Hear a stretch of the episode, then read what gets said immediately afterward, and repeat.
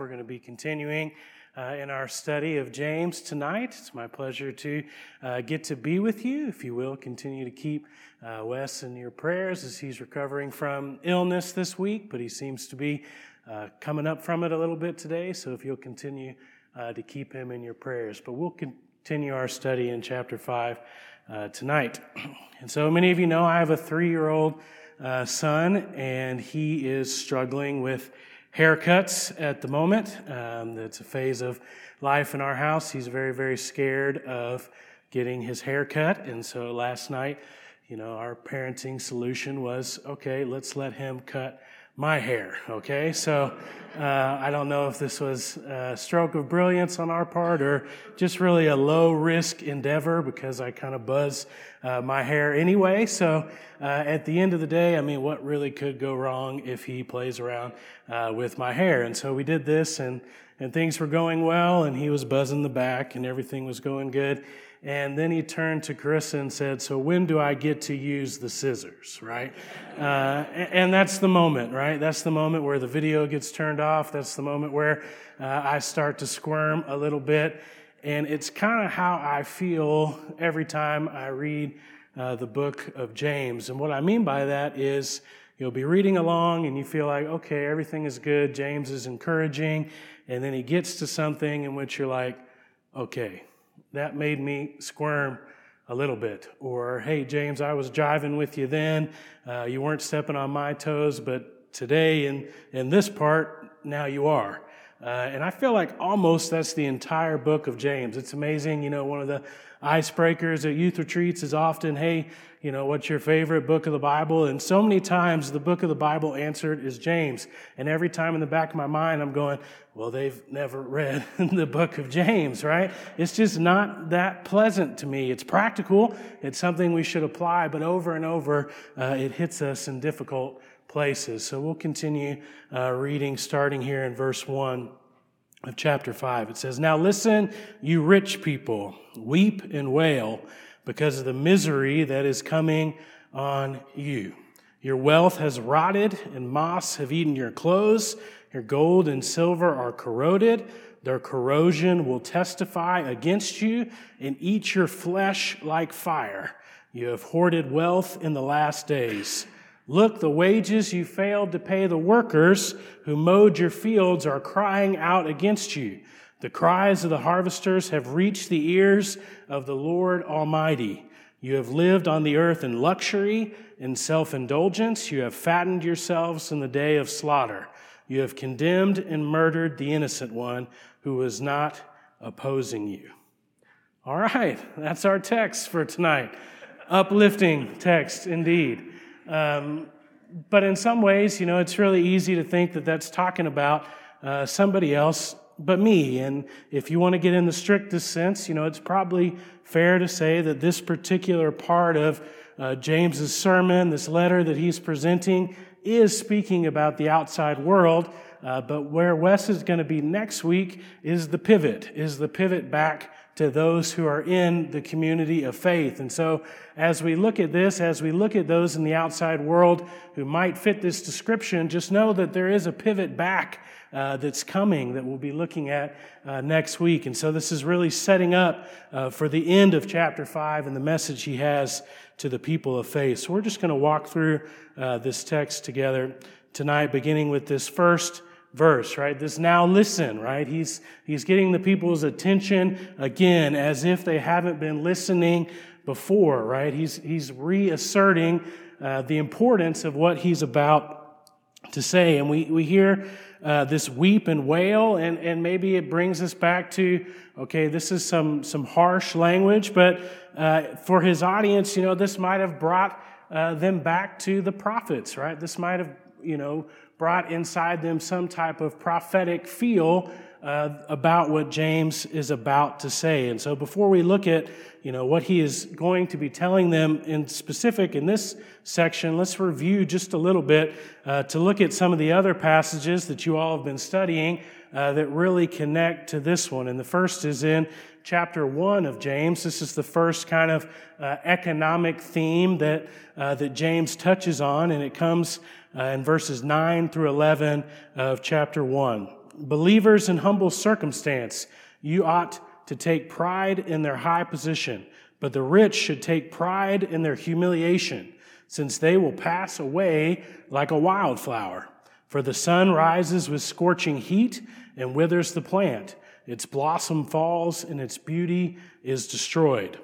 In the same way, the rich will fade away even while they go about their business, right? One of the things that James is focusing on uh, and focusing, you know, the believers here is you're to be people of attention, right? You're to be people who are purposeful and purposeful in kingdom work. If you just get caught up in the ways of the world, you too uh, will miss the point. But, but what he's beginning to tell us here is that wealth doesn't last, right? This is not something uh, that you can bank on. Wealth will pass away, and the rich too uh, will pass away uh, like a flower. And so then in chapter 2, he re echoes some of this uh, theme about uh, the way that our wealth can affect us. He says, My brothers and sisters, believers in our Lord Jesus Christ must not show favoritism. Suppose a man comes into a meeting wearing a gold ring and fine clothes, and a poor man in filthy old clothes also comes in. If you show special attention to the man wearing fine clothes and say, Here's a good seat for you, but to the poor man, you stand there or sit on the floor by my feet, have you not discriminated amongst yourselves and become judges with evil thoughts? Listen, my dear brothers and sisters. Has not God chosen those who are poor in the eyes of the world to be rich in faith and to inherit the kingdom he promised those who love him? But you have dishonored the poor. It is not the rich who are exploiting you is it not the rich who are exploiting you? Are they not the ones who are dragging you into court? Are they not the ones who are blaspheming the noble name of him to whom you belong? If you really keep the royal law found in Scripture, love your neighbor as yourself, you are doing right. But if you show favoritism, you sin and are convicted by the law as lawbreakers. For whoever keeps the whole law and yet stumbles at just one point is guilty of breaking all of it.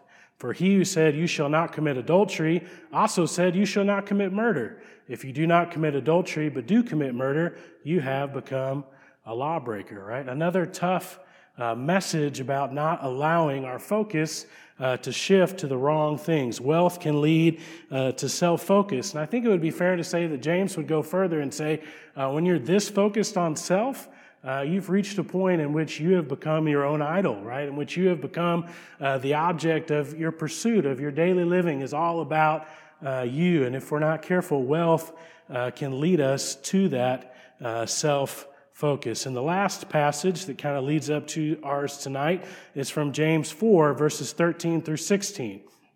Now, listen, you who say, today or tomorrow we will go do this, or we'll go to that city and spend a year there, carry on business and make money.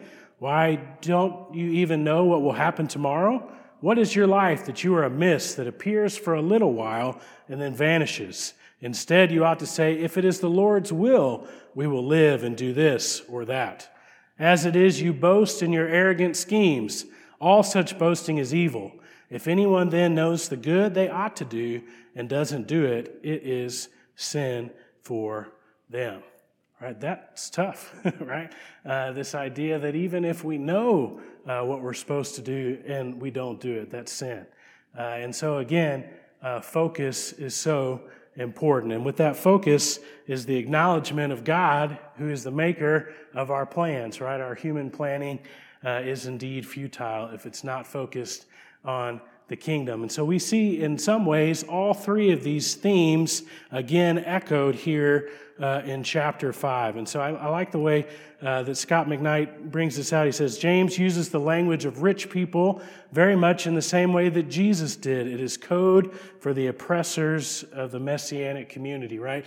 Uh, the way Jesus often used rich people was as an antithetical uh, to those who were his followers or those who were blessed uh, by God. You know, there's a dichotomy that seems to be set up between those who are seeking to rely on themselves, seeking to put themselves uh, number one, seeking to be the source of their own provision, their own pleasure, their own destiny, uh, versus those who are seeking the kingdom, uh, versus those who are seeking to follow in the way of Jesus. And so we see that uh, this part in chapter 4 is directed uh, to the church. The part at the end of chapter 5, there in the middle of chapter 5, is also directed to the church. Uh, but we're supposed to learn something here from 5, 1, and 6 uh, that's addressed to non Christians, right? This is the part that is supposed to provide that contrast, right? The people of the world do this. And so the people of the church, the people who are the people of faith, they should not do this. And so as we're reading our text, you know, think about, okay, is this something that you do, or is this a behavior that you've seen want to manifest itself in you? Is this a behavior that somebody might accuse uh, people in the church of? Is this something that somebody even might say, hey, that church is not very different uh, from their neighbors in the way they go about doing business? And so, like a prophet, uh, with this weep and wail, James is trying to get the attention of the world by encouraging uh, this community of faith. And so, a very similar, you know, story that Jesus tells that is, is like this comes from Luke uh, chapter 12. And, and this is a parable that uh, speaks to some of these same themes. And so it begins with someone in the crowd said, Teacher, tell my brother to divide the inheritance with me, right? Jesus is being posed uh, with what seems to be a practical question. Hey, why don't you just divide it? Divide the inheritance. And Jesus replies, Man, who appointed me judge or arbiter between you? And then he said, Watch out, be on your guard against all kinds of greed. Life does not consist in an abundance of possessions. And he told them this parable The ground of a certain rich man yielded an abundant harvest. He thought to himself, What shall I do? I have no place to store my crops. And then he said, This is what I'll do. I'll tear down my barns and I'll build bigger ones.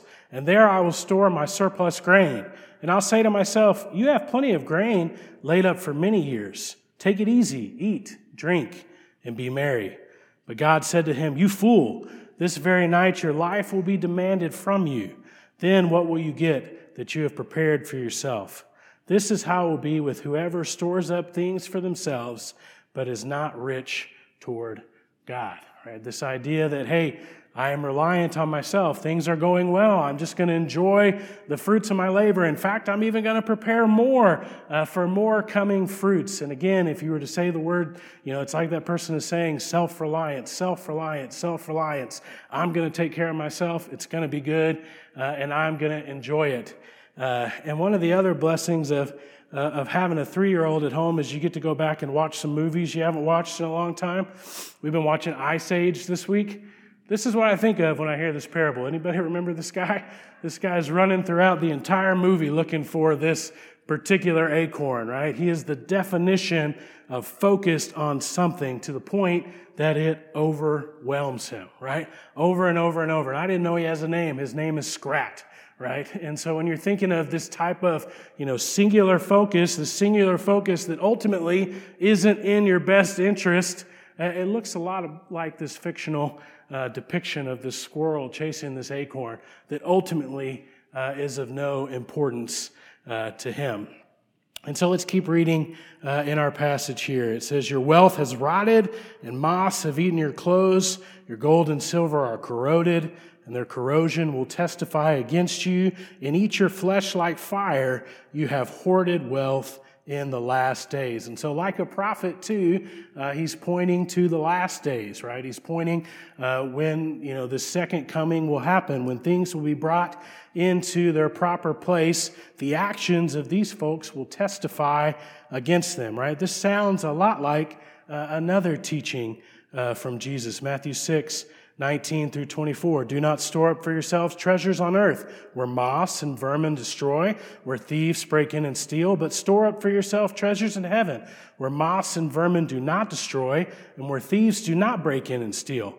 For where your treasure is, there your heart will be also right? That's what James is getting at here, too. You can see by the treasures, you can see by the pursuit of the treasures where the heart of the world is, where their heart uh, is truly aligned. He goes on to say, The eye of the lamp Uh, the eye is the lamp of the body. If your eyes are healthy, your whole body will be full of light. But if your eyes are unhealthy, your whole body will be full of darkness. If then the light within you is darkness, how great is that darkness? No one can serve two masters. Either you'll hate the one and love the other, or you'll be devoted to the one and despise the other. You cannot serve both God and money. And so, over and over in these texts and in these teachings from Jesus, uh, we see money being put opposite uh, of God. And, and, you know, we could have a worthwhile conversation about the fact uh, that wealth in and of itself isn't necessarily bad, right? Um, but this is speaking about the heart. It's speaking about the disposition.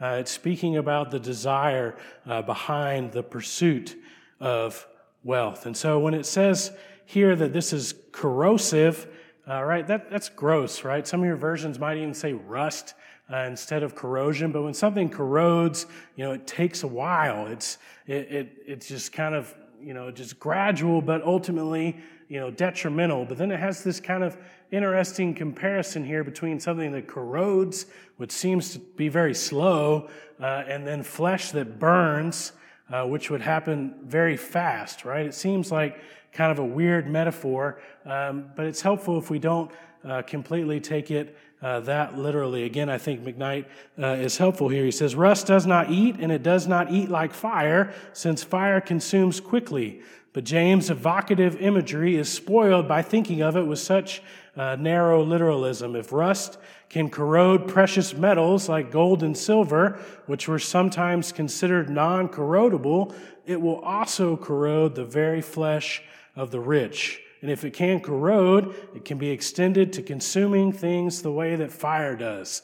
The language, again, is graphic and designed to evoke a response of repentance, right? This is supposed to be a gross and graphic image, right? Burning flesh, corroding metal, right? These are not uh, pretty things to think about, but this is a warning uh, that's hopefully supposed to kind of shock uh, the, the hearer and to shock the person back uh, to their heart being in a healthy place. Look, the wages you failed to pay the workers who mowed your fields are crying out against you. The cries of the harvesters have reached the ears of the Lord Almighty. And so he enters into this next section talking about oppression, talking about when our pursuit of wealth reaches a point in which we're willing to exploit, which we're willing to take someone uh, who's made in the image of God and use them for our own means, right? And, and we might say, hey, I don't do that.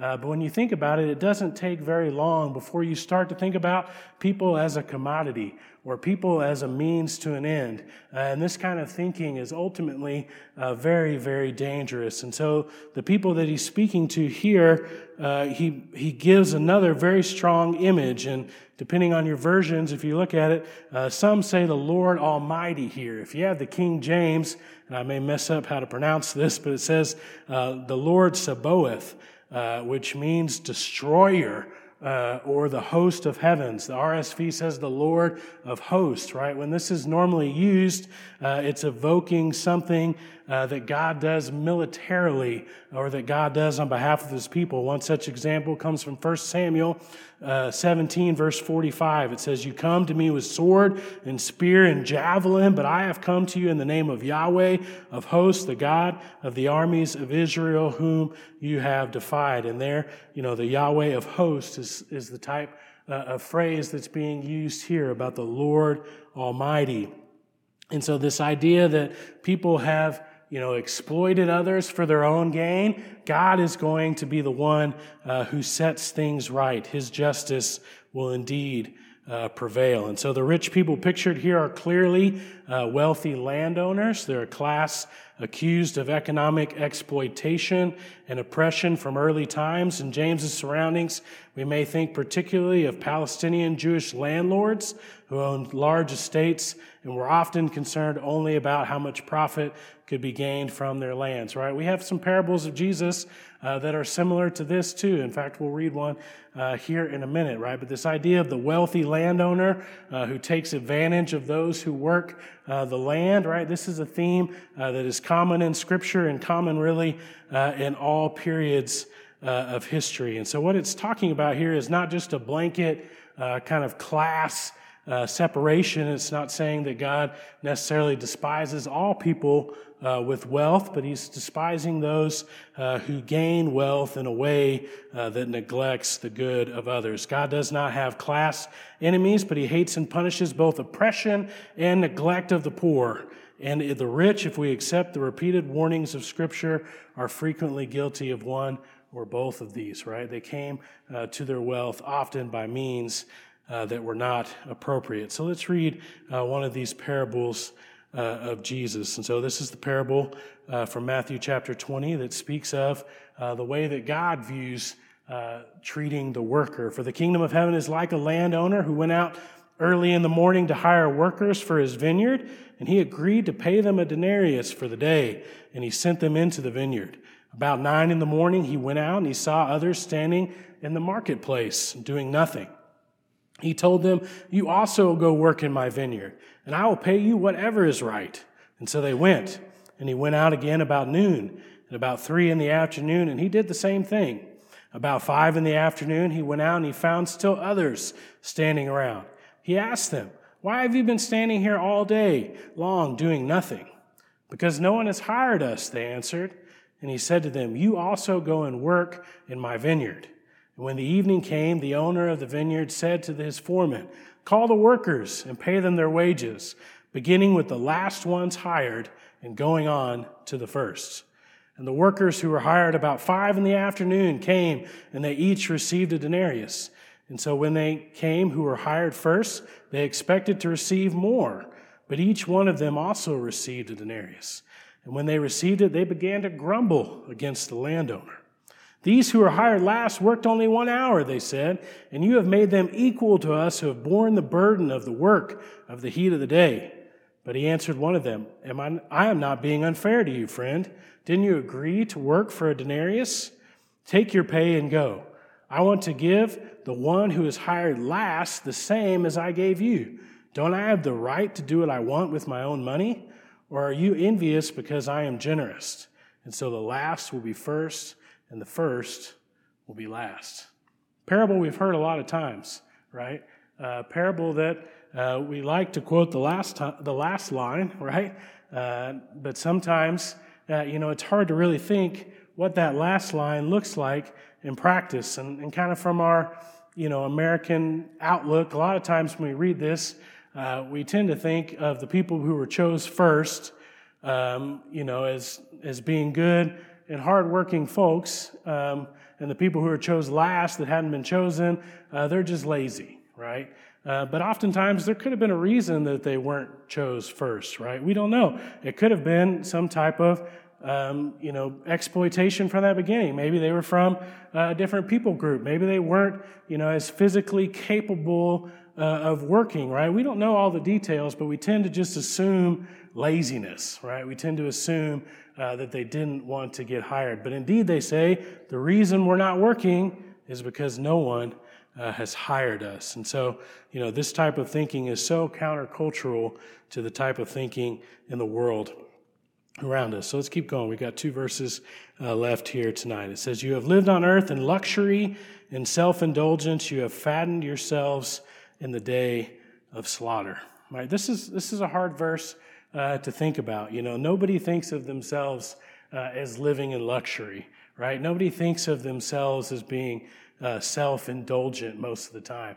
Uh, but typically, if you were to ask somebody, or if you were to ask me, I could rattle off some names of people I thought were living in luxury or people I thought were self indulgent, right? It's not hard to do that, right? We can see the things in others easier than sometimes uh, we can see things in ourselves. But I encourage you to ask yourself, okay, what ways might I be uh, living in luxury or in self uh, indulgence? You have fattened yourselves in the day of slaughter. Jan Johnson puts it this way Prosperity is not wrong, but routinely spoiling ourselves is. Getting what we want, whether or not it's wise. No matter how much or little we earn or own, self indulgence damages our character.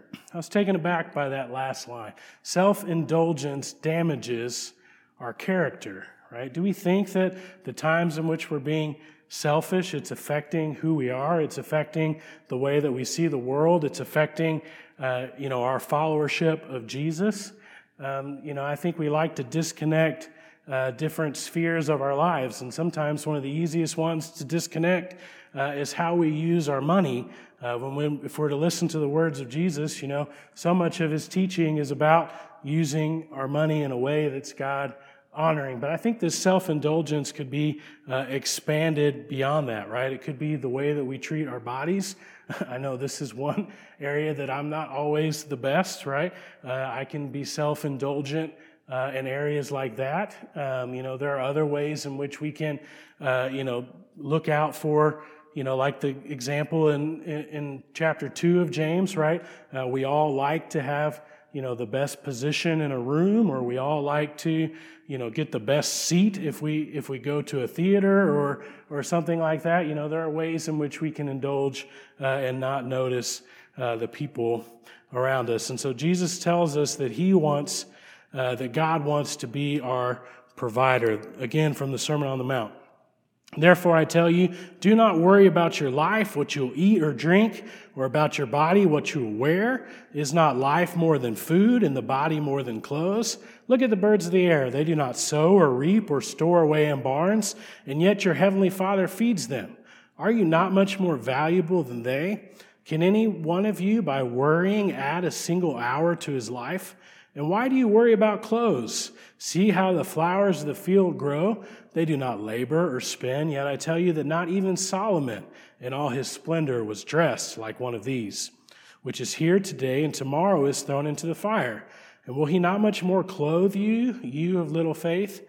So do not worry, saying, What shall we eat? Or what shall we drink? Or what shall we live? Uh, or what shall we wear? For the pagans run after these things, and your heavenly Father knows that you need them. But seek first his kingdom and his righteousness, and all these things will be given to you as well. Therefore, do not worry about tomorrow, for tomorrow will worry about itself. Each day has enough trouble of its own. Right? We know that God wants to be our provider. We know that God doesn't want us to worry about these things. Uh, but it's an easier thing to say uh, than to do. And I think one of the core ways that we begin you know, doing this in practice, and I'll admit I'm not very good at this, uh, is, is taking things to God in prayer uh, that recognize that He's our provider, right? If you read the Lord's Prayer, you know, that's one of the roles that He desires to play for us, right? He desires uh, to be the provider uh, for us uh, in daily life. And so let's, let's look at our last uh, verse together. And, and this is one that, you know, kind of may seem to come out of nowhere, right? There's this there's this, you know, admonition to the rich, hey, what you're doing is, is wrong. And then there's these specifics about the fact that, hey, this stuff you've accumulated, hey, it's not going to last. And then there's this part about self indulgence that we just looked at. And then it seems to escalate to a whole nother level here in verse 6. You have condemned and murdered the innocent one who was not opposing you. And we might say, hey, what is this talking about? You know, where did this come from? And there are some people that, in looking at this, you know, might believe that, you know, what's happening in this particular church, you know, it's either in a time of direct uh, oppression or uh, they're preparing to go into oppression, you know, depending on, you know, where you date the book of James and, and different things. But I think the most likely reading is this is speaking about Jesus, right? This is speaking about that innocent one uh, that they condemned uh, and murdered who was not opposing them. And it's like, well, okay, how did we get from uh, these rich people? How did we get from self indulgence? How did we get from those things to murdering Jesus, right? It seems like uh, this, this big jump, but, but really, when we think about it, uh, it's not. I mean, we could even think about it uh, in that very story, right? We see the people of power uh, the people who we know were potentially exploitive uh, in the way that they got their power, right? They were, you know, pitted directly against uh, Jesus, whether that's Pilate, whether that's Herod, uh, whether that's the Sanhedrin, you know, whoever is, you know, kind of contrasted with Jesus here, uh, you know, in his final days, if we're getting specific, you know, they were the people of power uh, who were accusing Jesus of seeking power, right? He's running around telling everybody not to pay taxes. They're calling him a king. Hey, he wants your authority. Hey, he wants to be in charge you know, they're, they're pitting the two power structures against each other the power structure of Jesus and the power structure of the world, right? They're two opposing forces uh, in that sense, and also in the other sense, right? The sense that, hey, you can either live uh, by the worldview of the world, right? You can put yourself number one, or you can put Jesus number one. And when you put yourself number one, there's no way to be aligned with Jesus, right? And that's hard. Uh, that's hard when we think about it that way. And so when we see this big jump here uh, in six, and I kind of hate that we're stopping at six because six really feeds into what's going to happen in the rest of the chapter. But uh, Wes is going to pick up here next week and uh, and kind of put a bow on, on, what we've been going through tonight. But really, uh, chapter five, verses one through six, are a setup uh, to what you're going uh, to be looking at next week. So thank you so much uh, for being with us. I'm going to offer a prayer and uh, we'll be finished for this evening. Lord, we thank you for this opportunity to spend uh, time in your word. Uh, we thank you for uh, these letters that were preserved for us, like James, that even though they can step on our toes sometimes, are are good for us and, and we need them and they help us draw closer to you. We ask that we're people who have a receptive heart uh, and that we seek to uh, follow the Jesus way. It's your name that we pray. Amen.